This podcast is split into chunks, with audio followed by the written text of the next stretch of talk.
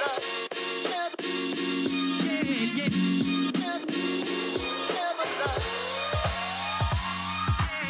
are listening to Music Industry Marketing, the perfect podcast for learning about the industry, social media advice, and much, much more. My name is Matt Lewine, and I'm an artist manager and journalist. I'm also a fan of chicken nuggets. I sit down with influencers and musicians to talk about their careers and how they achieve success.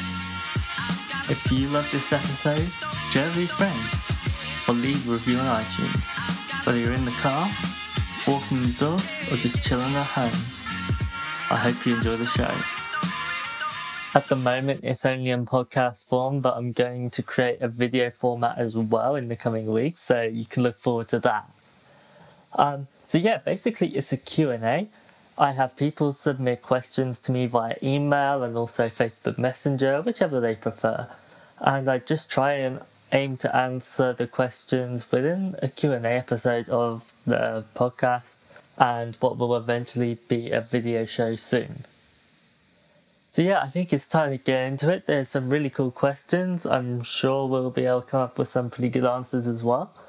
And I really hope you enjoy it. If you want to submit a question, feel free to drop me a Facebook message, Instagram DM, or hit me up on email. All the info is in the description of this episode. So let's get on with the first question. I want to get my music featured. How do you select content that you write up for EDM.com? So being totally honest, I get a lot of submissions every single day for EDM.com. I'd say probably around 50 to 60, so obviously I have to reject a lot of them. I think that when submitting a pitch, you've got to be polite. Don't just suddenly submit a link out of the blue without any introduction, any messages, whatever. Like some people will literally add me and just send a link, and it's like I'm not even gonna listen to it because if you haven't taken the two minutes that it takes to literally write up a message, which is a nice message, not copy and pasted, and send it to me with a link. If you can't be bothered to do that, I ain't gonna be bothered to listen to your link and spend 20 minutes writing an article. So yeah, you just gotta make sure that you're polite. You gotta make sure that your message conveys what you want me to know. Also, if you're emailing me, definitely send a press kit along with the SoundCloud streaming link. Don't send Google Drive or any of that stuff, like, I just won't click on it, it takes way too much time to download.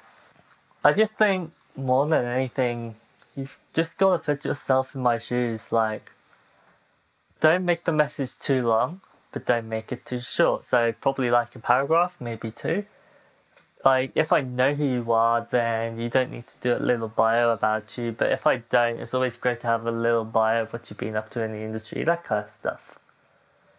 And yeah, basically, if the pitch is good, I'll take a listen. If I like it, I'll create a short list. And then later that evening, I'll go through the list and just sort of select two or three songs which I really like, and those are the tracks which get featured essentially a lot of writers have different processes for how they feature tracks, but that's mine. I don't do write ups every single day, so sometimes things get delayed a bit. But yeah, like, that's just my process, that's how I do things. And just be polite, and I'm sure you'll get a response. I do try and at least reply to every message, so good luck. I'm 16 years old. My parents want me to go to university. But I want to be a music producer. What shall I do? I have quite a strong view on college and university for music producers, people who are wanting to take it as a full time career. I think that you've just gotta be intuitive about what you want in your life. Like, there's no point getting into a hundred thousand dollars worth of student debt just to learn some information you can learn on the internet. Like, what the fuck? That's literally what people are doing it's ripping them off. It's ridiculous, it's crazy, and it's unethical, in my opinion. Instead, if you're going there to make connections and network and those kind of things, for example, I believe there's Icon on the West Coast. in California, somewhere like that where you learn music production, you network, also Full Sail University, shout out to them. Then yeah, those types of places, 100% feel free to go.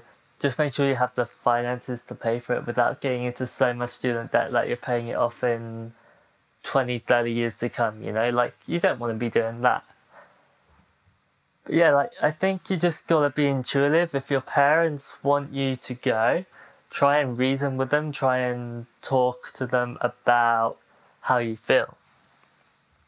Now, if they're paying for the entire thing, realize that you're young and if they're willing to pay for it, if that's what they want you to do, and it won't cost you a penny, then go for it. Like, what have you got to lose? The you'll have still what 60, 70 years, 80 years of your life.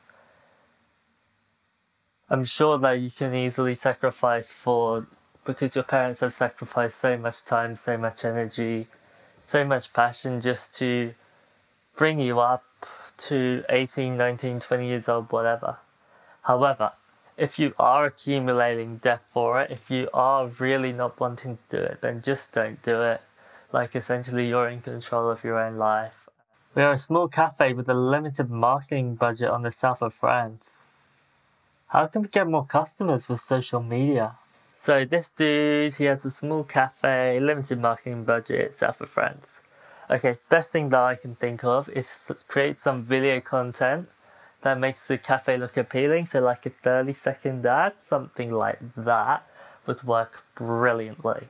So maybe people eating at the cafe, enjoying food and drinks with their friends, their family, that kind of stuff. Basically a really nice atmosphere. Because on the south of France, I assume that's the type of atmosphere you want. Also make sure to include some of the beautiful scenery of the landscape, local landscape, that kind of stuff. Just tie into that a little bit, the culture, the vibes. Make sure you get that in there. So once you have a 30 second video, approximately 30 to a minute would work pretty well. Run Facebook ads against people with an interest in food and dining, cafe culture, those types of things. You can quite easily find keywords, targeting features, etc. on Facebook's ad platform and basically run ads against people with those interests in a 20 mile radius, I'd say would work pretty well. But, but basically less than 30, because you want people to have it as a local experience. Like, you want people to come there locally because they want to be regular customers. And yeah, just target those kind of people. Make sure that the caption is engaging. Use a couple of emojis if you really want, just to sort of spice your caption up a bit and that's basically how I would definitely want to market a small business. How can I balance my social media content so that I don't overpost? Okay, here's the thing. There is so much content out there right now. Like, there is thousands, if not millions, of hours of content being produced every hour, even. And so, as you know, the algorithm, it fucks with people their posts aren't getting seen, whatever. And so, like, if you're posting two times a day, three times a day, it's totally fine. At the end of the day, you're just going to get more engagement. People are going to have a stronger connection with your brand because they're seeing you in their newsfeed more. It's not going to get annoying for them. However, if you're posting spammy content, shit content, however you want to put it, like spamming song links, stuff like that, then yeah, they're gonna get annoyed. They'll probably block you. They'll probably unlike the page, whatever. However, if the content is engaging, it provides value to the audience. Post however many times you want. Like at the end of the day, if you've got an audience of I don't know fifty thousand people, a post may only go to five thousand, and then the next post may go to a different five thousand or whatever. So yeah, post as much times as you want, and if people do see you twice a day in their newsfeed, chances are they're just going to keep engaging because they like your artist brand. So I don't think that you can be oversaturated, especially in this day and age.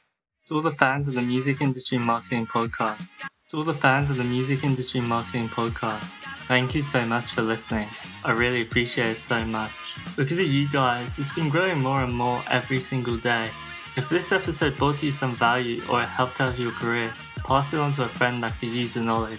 I've already received tons of messages of how this podcast is helping you guys out within your music career. Even if you just share it with one person, I thank you from the bottom of my heart. Leave an honest review of the podcast on iTunes or message me on Facebook with your thoughts. Or if you want to go old school, email is totally fine. All my contact info is in the description of this episode. Thank you so much for listening and have an awesome day.